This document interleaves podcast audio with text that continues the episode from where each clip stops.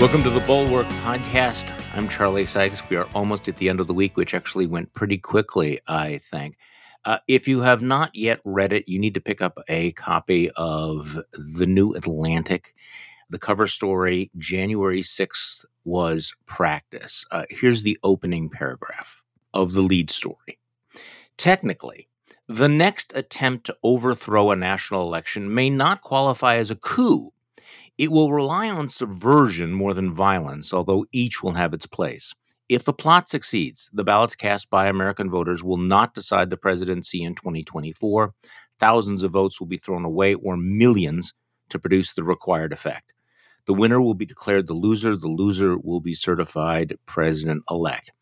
And that's just the beginning. Uh, this was written by Bart Gellman, staff writer for The Atlantic, who joins us on the podcast today. Good morning, Bart. Good morning. You must be fun at parties. uh, I, am I'm told uh, I shouldn't be read before bedtime. Well, okay, I, I confessed this earlier in the week to your colleague uh, David Frum that when you wrote a piece a year ago about the possibility of the election being stolen, I have to admit that I thought it was a little over the top. I didn't take it completely seriously. I was alarmed about what was going to happen, but in retrospect, I was not sufficiently alarmed. So go go back to that story because you were one of the first guys saying, "Hey guys, you understand what could happen in places like Pennsylvania." What what made you write that before the 2020? What were you seeing that made you want to sound the alarm before the 2020 election? I I I think it started like this. I listened like everybody else to Donald Trump saying that there was either going to be a Trump victory or fraud, that those were the only mm-hmm. choices. And I considered uh, whether he would be willing to concede the election if he lost it. And having decided that he would not, I decided to ex- explore the implications. What does it mean to have an incumbent president who refuses to concede a loss in the American democratic mm-hmm. experiment. It had never happened before, and um, I just traced the logical consequences of that. Well, your argument is is that Trump's next coup has already begun. Um, you start off with this scenario of the next election being stolen. You add that this is not a remote possibility. People with motives to do this are already acting, and and yet, as we've pointed out multiple times on this podcast, Democrats and others are not acting like this threat is real. Um, or do you agree with that? I mean, it's, it's it, seems like a the a failure of of imagination. And this is something that, that that that you've dealt with, and and that I know that uh, George Packer talks about that that sometimes we we we can't prepare ourselves for what's coming because we just can't imagine something this horrible, and that's still the case even after what happened on January sixth. Yeah, that's the funny thing. Trump has presented us multiple times over the years with scenarios that we hadn't imagined before, that seemed like they couldn't happen here. The whole point of norm busting is that it's not normal. And, you know, we, we, tend to have a pretty good track record of predicting uh, that the future will be the past. And in this case, it's not. So you connect the dots. Uh, Josh Marshall um, wrote that nobody has pulled together the different moving parts uh, as effectively, either retrospectively or prospectively. And so there, there's two two different elements to your story. You know what what we know happened on January 6th, what we're learning about it, and what it might mean for the future. And basically, your thesis, which makes it so chilling, is that January 6th was just a trial run. That the next coup has already begun. So let's talk about this for more than a year, you have GOP operatives um, who've been building an apparatus. Uh, you call it an apparatus of election theft. Talk to me about that. What's happened is that uh, GOP operatives, Trump supporters, not entirely in a in a coordinated way, but uh, just in more of a copycat pattern, have gone around looking for all the obstacles, all, all the failure points of Trump's last effort to overturn an election? Where did it go wrong? Uh, wh- why did he fail at reversing the verdict of the American people? And they've gone methodically around to each of those points and reinforced them. they have um, made sure they won't get uh, in the way next time. And so you've seen that individual officials who refuse to go along with the coup have been hounded out of office or made irrelevant uh, mm-hmm. by new rules. Uh, you've seen uh, regimes put in, in terms of counting state elections, uh, that make the Republican partisans the referees. You have people uh, running for and winning positions uh, that will oversee the election who explicitly say they would not have certified Biden's victory last time. Mm-hmm. Uh, and uh, and the list goes on. There are, um, yep. by the Brennan Center's count, there are 19 states, I think, that have passed 33 or 34 laws that uh, restrict voting or change the rules for vote counting, which is the most important part. I, I think that is the most important uh, point. And you also point out that this legal argument that would allow state legislators to override the will of the voters, that's being fine tuned, that's being embraced. Um, I live in Wisconsin, where you're seeing an effort to seize partisan control over which ballots, you know, are counted, which ones are thrown out, what what to certify.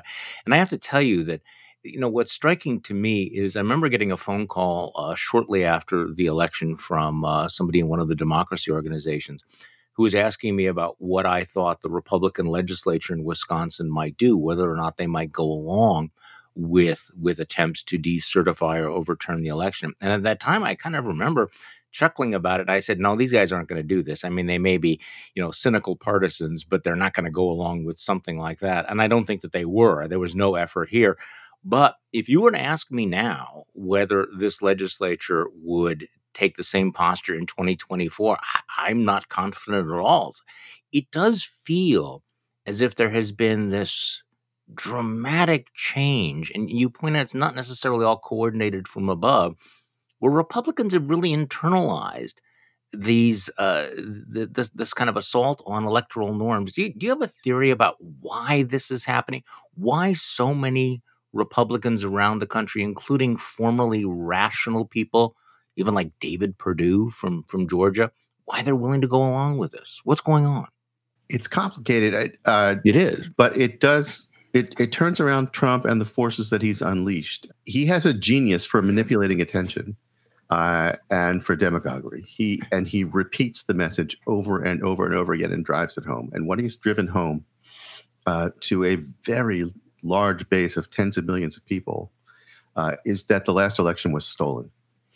Uh, and once you say that the other side has stolen an election, you're giving yourself permission to do quite a bit uh, right. in return.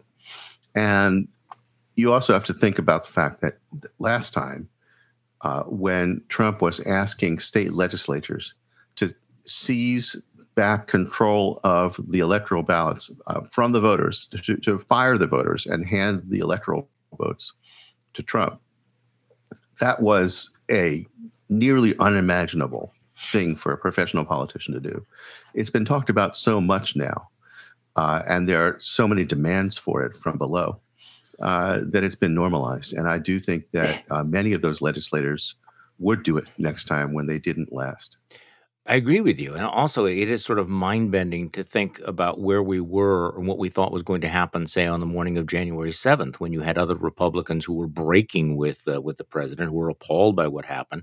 And yet, as you point out, he's reconquered his party by setting the base on fire. And you write uh, his deepest source of strength is the bitter grievance of Republican voters. They lost the White House and are losing the country to alien forces with no legitimate claim to power.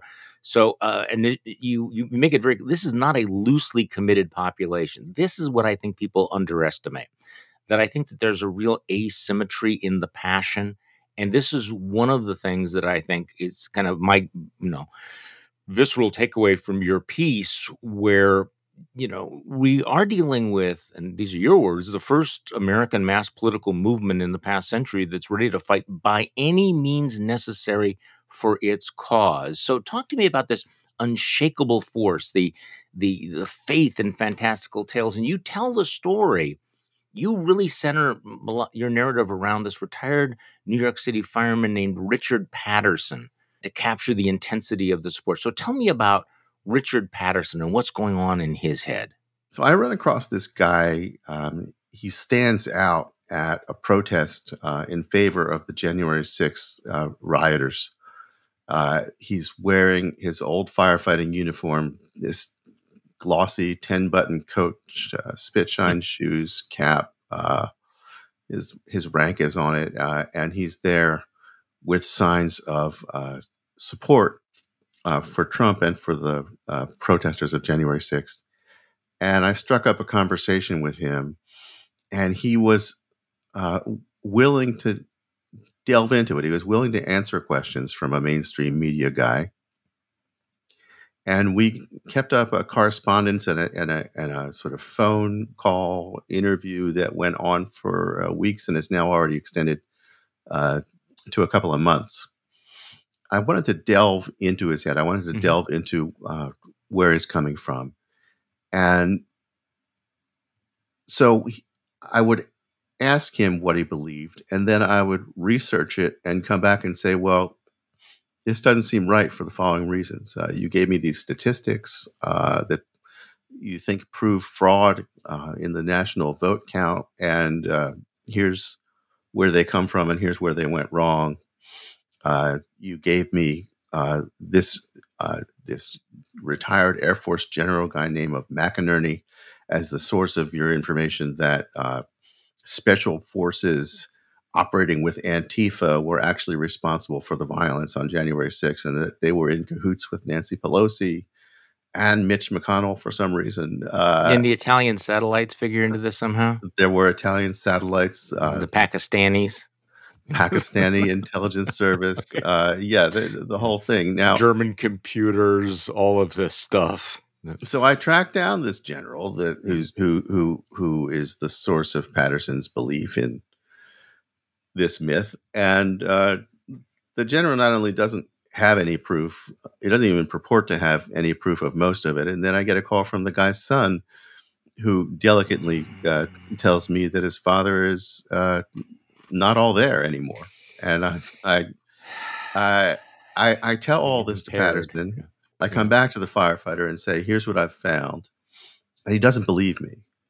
Uh, this is the thing; he he has been subjected to such a volume of propaganda uh, over such a long time that he's simply not taking in an alternate view of the facts, which happens to be the actual empirical view of the facts. This is the extraordinary phenomenon of, of, of every these beliefs are non-falsifiable, right? They're in this alternative reality silo and there's nothing you can do to break through. Yeah, I found that extremely dispiriting and thinking that I was not doing it right somehow. No. So this guy has, the, again, speaking of alternative reality. So the January 6th insurrectionists, the rioters, he thinks of them as Pelosi's political prisoners. He doesn't think there was an insurrection. He um, incorrectly thinks that uh, people have only been charged with misdemeanors, that it was it was peaceful, and the police let them in. Uh, he, he has never seen these videos of the police officers being hit with the baseball bats, hockey sticks, fire extinguishers, none of that. And and he, he believes he again he's got this whole alternative narrative, right? It's not the patriots' fault if there was violence because there were these agents provocateurs in the crowd and then he goes to all this other stuff. So he's got a completely alternative universe than the one that many of us live in thinking back on january 6th it's a completely different story and nothing you told him about the facts shook him at all. Right. This is this this kind of person who is emotional and passionate uh, in his in his beliefs here. I mean this is a guy who truly believes that that an impostor is in the White House, uh, that a tyrant has taken over the country, uh, and so on.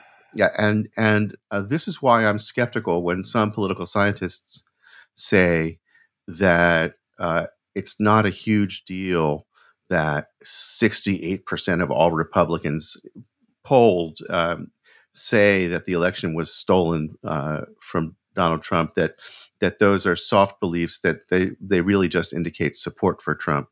Uh, that's not what I think. I I, I think I, I, think that this is a catastrophic phenomenon for uh, the American polity. Uh, that uh, there is a large group of tens of millions of people who really Yeah. do believe our, our election was stolen and are willing to do something about it.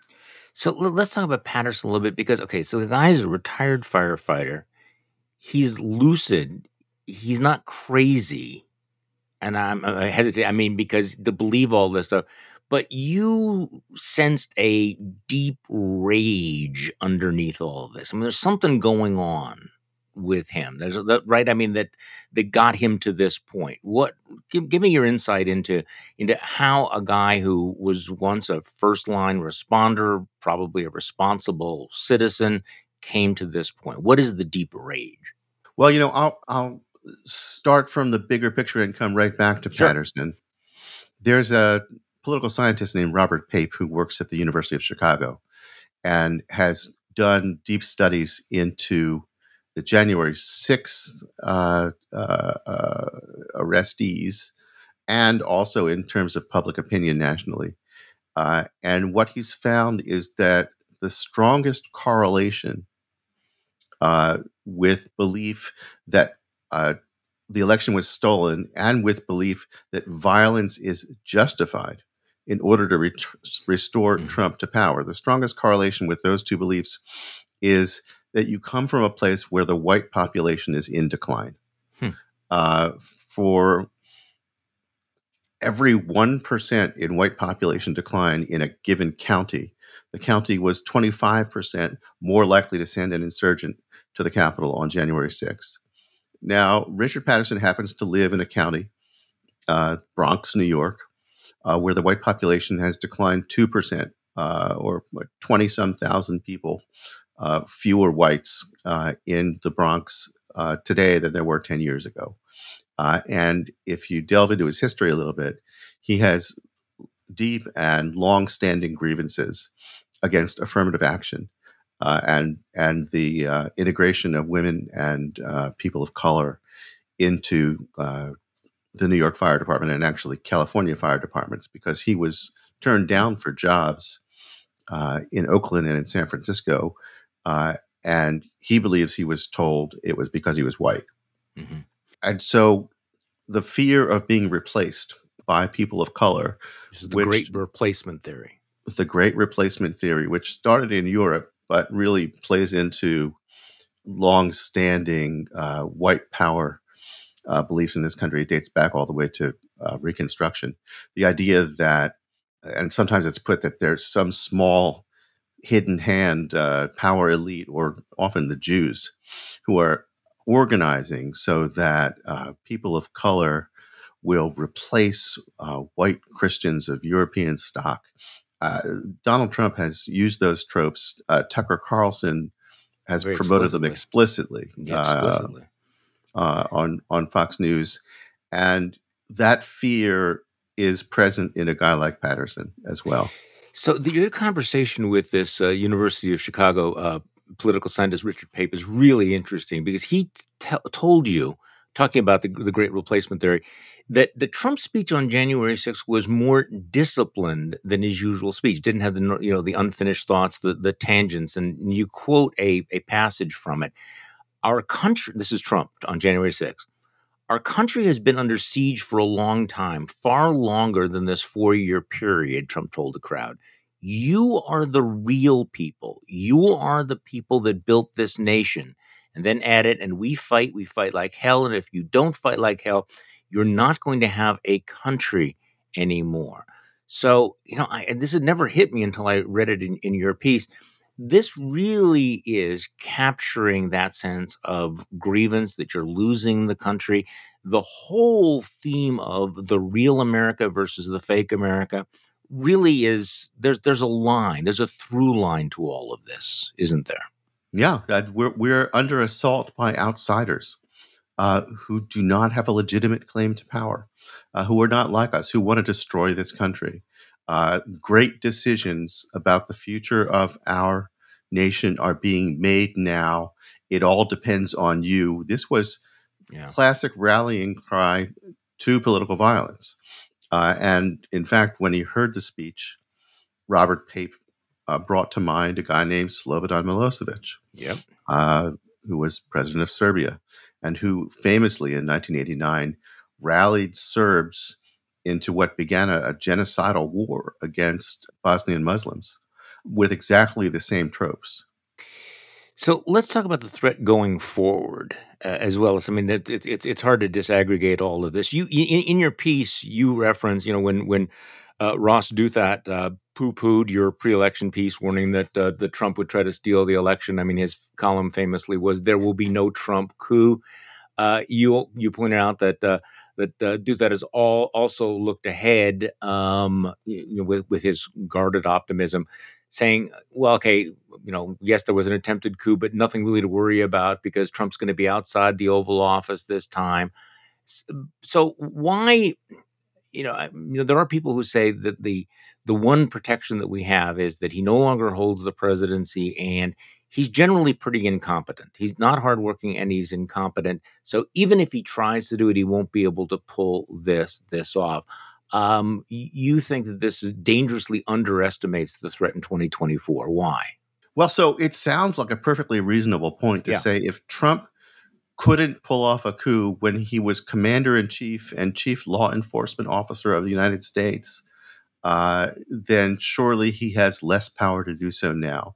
Sounds reasonable. Uh, and I disagree because it was not Trump's official powers that made him so dangerous the last time and that make him so dangerous this time. It was Trump as private citizen uh, who inspired tens of millions of supporters uh, to believe that black is white and up is down, and uh, and and uh, enraged their passions such that they were willing to use violence um, in his favor. It it was it was Trump as a political leader, not as the president of the United States, who conquered his party uh, and who has uh, commanded uh, near absolute fealty uh, to him personally and to uh, whatever version of reality he's selling. Uh, it, you can't exist in today's Republican Party uh, and, and and question those things. Uh, the very few people who've tried are being hounded out. Yeah, very very effectively. Well, very effectively. I mean, we well, haven't had a party as as politically uniform and united behind one human being, maybe ever in this country. Well, I think the most important point that you're making, though, is also that his position has improved markedly since that that you know since the aftermath of the election. I mean, everything that he did um, was aimed toward getting state legislatures to seize control of the results, appoint Trump electors. He he was pushing to get the state legislators, you know, tr- you know, trying to get them, you know, a, give them a reason to meddle in hopes of this cascade effect, which. In retrospect, you can imagine how it would happen. Um, so, you know, even though those efforts failed, he did achieve something crucial, as you've pointed out. When you have tens of millions of people believing the elections were were stolen, delegitimizing Biden's victory, and you can see that the party has uh, has just seized this banner. I mean, seized the baton and is moving forward. Because I, I have to tell you, I, I don't have the confidence that the people who were the bulwarks um, of, of election integrity last time around are going to be there. As you pointed out in Georgia, a concerted attempt to get rid of everybody who who certified the election in Arizona, in places like Wisconsin or Michigan, uh, Michigan and Pennsylvania, and you could see the you know Donald Trump. Uh, is sitting down in Mar-a-Lago thinking that if he's got these electoral votes in his back pocket, he will cruise back into the White House if he knows that even if he loses, that he's got Georgia and Michigan and Pennsylvania and Wisconsin and Arizona, that's game over, isn't it? Right. Well, I'm I'm glad you mentioned those states because let let's let's take a look at at yeah. what what is important about those states. What's important about those states is that they're battlegrounds. They're close. Biden won them uh, uh, narrowly, and they're controlled entirely by Republicans um, in their legislature. So you have a state that that Democrats win, but Republicans run the legislature, and it just happens to be uh, that Trump and his people are pushing now an interpretation of the Constitution that says the legislature, this Republican legislature, uh, can take away the power of voters to choose a president and make the decision for themselves. Uh, that the Georgia legislature can say, well, yes, uh, we had a vote and all, but we are declaring the vote to be invalid. uh, and we are going to send electors to the Electoral College who uh, will cast their ballots for Trump, even though uh, Biden won our state.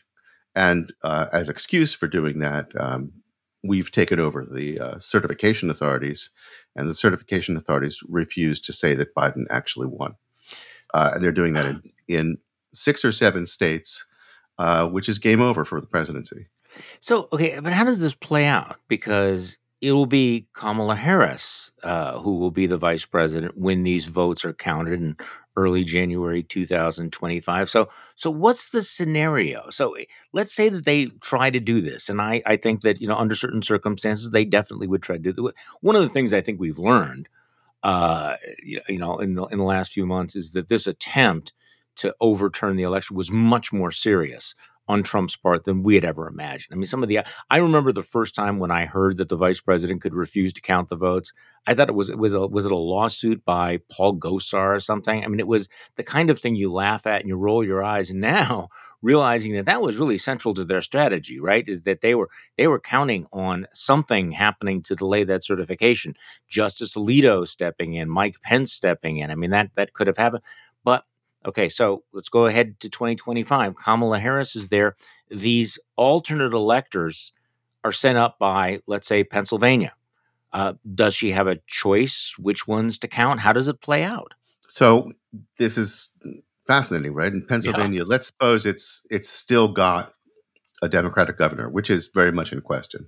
Uh, we don't know what's going to happen, uh, but uh, Trump has uh, is is trying to make sure that the next governor of Pennsylvania will be one who has endorsed the big lie, uh, and who who will work with Pennsylvania's uh, heavily Republican uh, state Senate and state House on his behalf. Uh, but let's say you get dueling electors. Let's say uh, the people of Pennsylvania vote for Biden or the Democratic nominee, and uh, the governor duly signs the certificate of that and mm-hmm. forwards the Democratic electors to the Electoral College. Meanwhile, the uh, Republican legislature uh, says that it finds the uh, vote to be fraudulent and it sends Republican mm-hmm. electors to the Electoral College. Right. Uh, this has happened before in American history, distant American history. Uh, and it then goes to Congress, a joint session of Congress. That's what happened on January 6th mm-hmm. this past year uh, uh, a joint session of Congress has to decide which electors uh, to accept or whether to say we're accepting no electors. Uh, it's true that Kamala Harris uh, will preside over that session, uh, but every respectable constitutional scholar last time said that no, Mike Pence cannot, on his own authority, decide who won the election.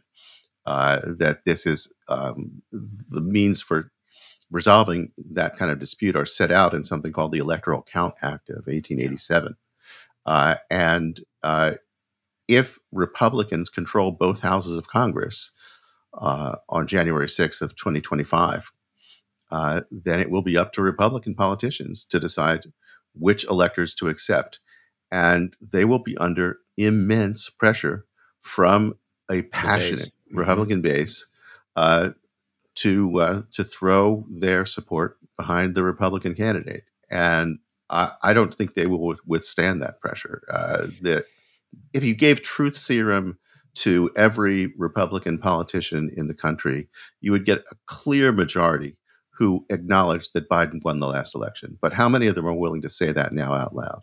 Well, and we saw what happened. I mean, even after January 6th, even after the rioting, you had the vast majority of the members of the Republican House Conference vote against certifying some of the electoral votes. And you've seen um, how uh, even even the the handful of uh, congressmen who voted to impeach uh, Donald Trump have been sort of cowed and crushed by by this sort of pressure. So one little little um, you know technicality that may seem irrelevant now but may become immensely important is under under the the the system that we have, uh, the Electoral Count Act. Well, you have to clarify whether this is in the Constitution or the, in the Electoral Count Act. When the House of Representatives votes, they don't vote as individual members; they vote as states. Correct? That the yes. majority of is, the state. Yeah, this is a weird thing, because the only it's the as far as I know, it's the only time when this happens, right? That you have so the state of Wyoming gets one vote, New York gets one vote, right? And it depends on the majority of uh, uh, members of Congress from that state. It happens to be the case that Republicans uh, control the state delegations of 26 states, uh, which is one more than half. Uh, so, if, and now this is a scenario under the 12th Amendment, if neither candidate uh, has enough electoral votes uh, to cross the threshold of 270, then the election is thrown to the House, and each mm-hmm. state votes uh, once, uh, and Republicans control 26 delegations, and so the Republican uh, presumably uh, would win that. Although I let's just mention that one of the Republican-controlled delegations is Wyoming, uh, and and Liz Cheney, and so that would put her For in the moment, position. Yeah. yeah. I mean, you can imagine how that would play out. Um, so this, but that's, we, this but that's the scenario. Yeah. Just to make sure it's clear, uh, that's the scenario in which, uh, let's say, Pennsylvania and Wisconsin and Michigan each send two dueling slates of electors to Congress, and Congress is unable to decide which uh, are valid, and so they're not counted at all, and nobody reaches 270. Okay, so this is a real possibility. I, I, I, think what's extraordinary about all of this is this is taking place in real time, really in broad daylight.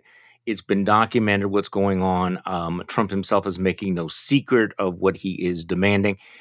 And yet, there does not seem to be a real sense of urgency by Democratic office holders from Joe Biden to Merrick Garland to, to, to Congress what am I missing?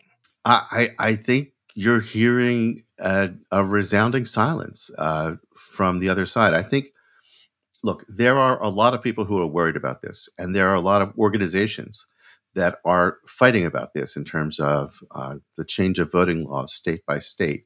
Uh, but you're not seeing an equivalent to what the Republicans are doing, which is running big lie Republicans for every precinct captain, mm-hmm. every committeeman, committeewoman position for county clerks and county election administrators in the 10,000 plus jurisdictions that count election results around the country.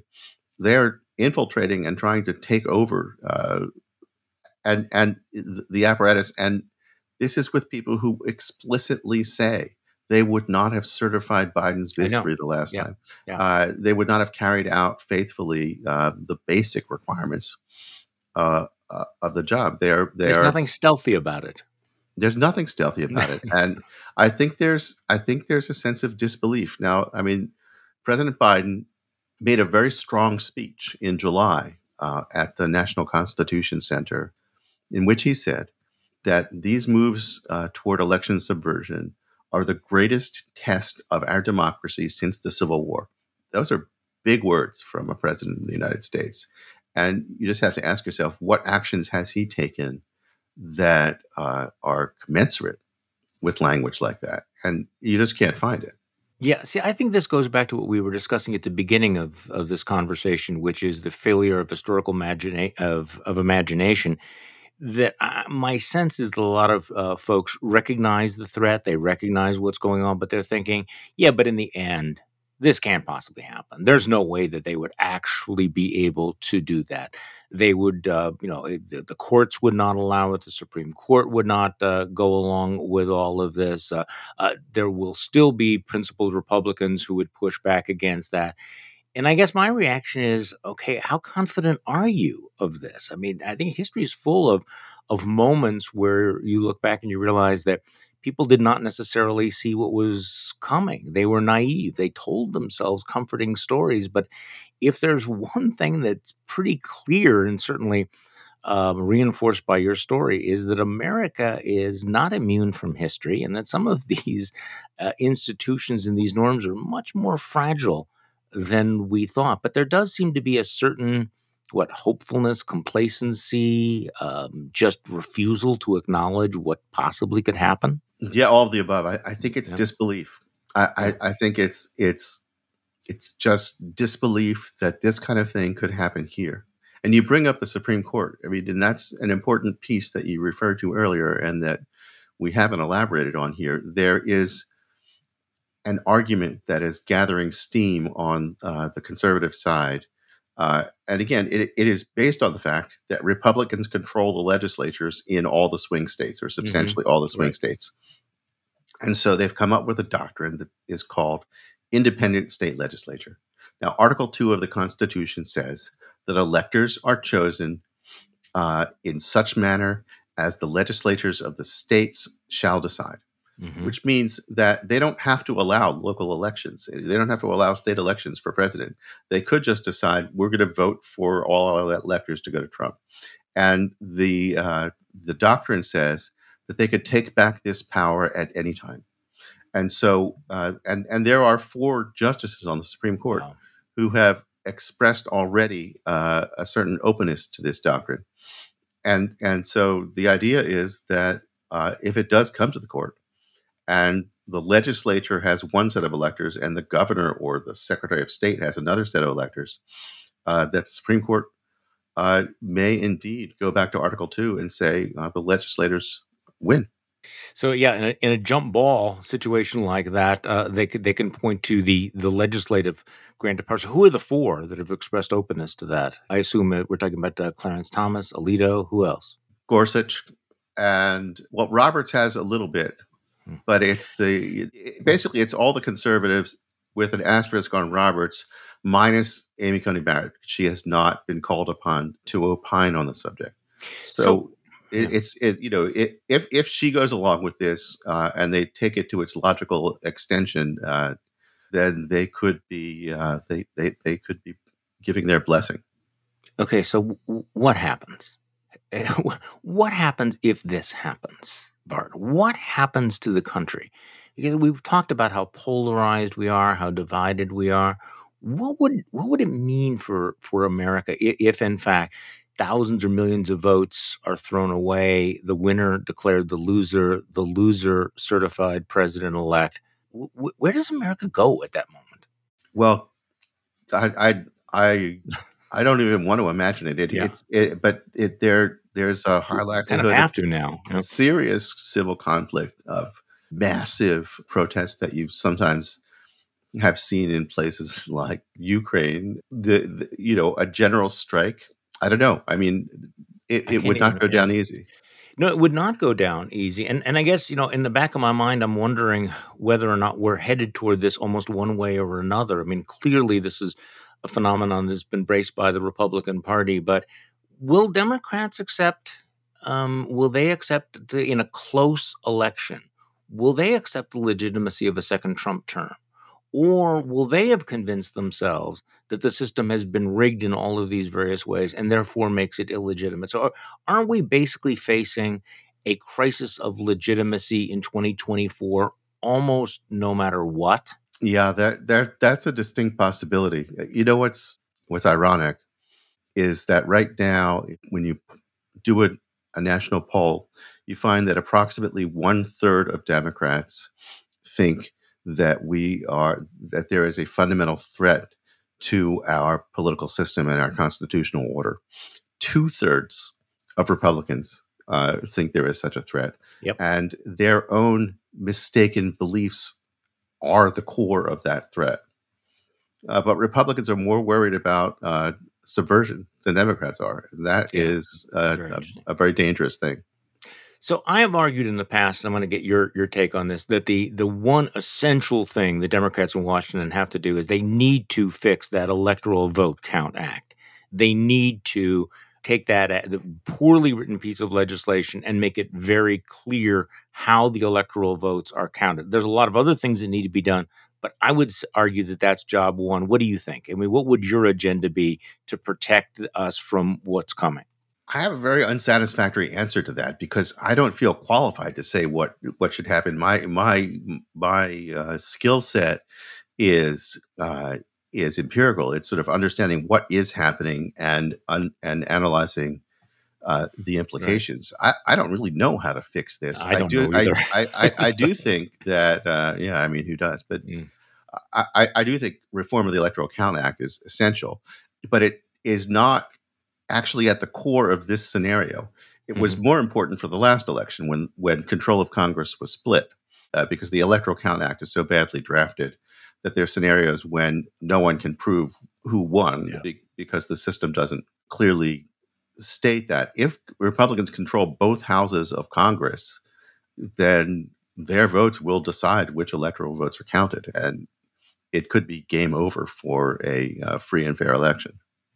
So, what kind of a reaction have you gotten um, to to the, to this piece? Because I mean, this was uh, this is the entire this is a special issue of the magazine devoted to American democracy in crisis, uh, really uh, designed to you know come out on the anniversary of the insurrection, and this is as stark uh, a case as you could possibly make that January sixth was just a rehearsal. It was practice. It's coming. What kind of a reaction have you gotten? It's been voluminous. Uh, it, I've, I've had more uh, reaction uh, just by by volume than anything I've written before, and uh, there is the expected mix between people who like it and are made afraid by it, and people who, when explained to me that the election was stolen, and you know I have my head in improbable anatomical uh, configuration with my body. The the it's been, but the reaction I think overall is has been a alarm and b wanting to know what to do about it. And I think the first requirement is acquiring a sense of urgency of putting this front and center and saying uh, that what to do about it has to be job one right now. Mm-hmm. Uh, where we go from there, I'm not sure. Bart Gellman, thank you so much for joining me on the podcast. I appreciate it very much. Uh, Bart is a staff writer at The Atlantic, and you really need to read his piece, January 6th with Practice, in the it is the cover story of the latest edition of The Atlantic. So, Bart, thank you so much for being on the podcast today. Thank you for having me. And thank you all for listening to today's Bulwark podcast. I'm Charlie Sykes. We'll be back tomorrow, and we will do this all over again.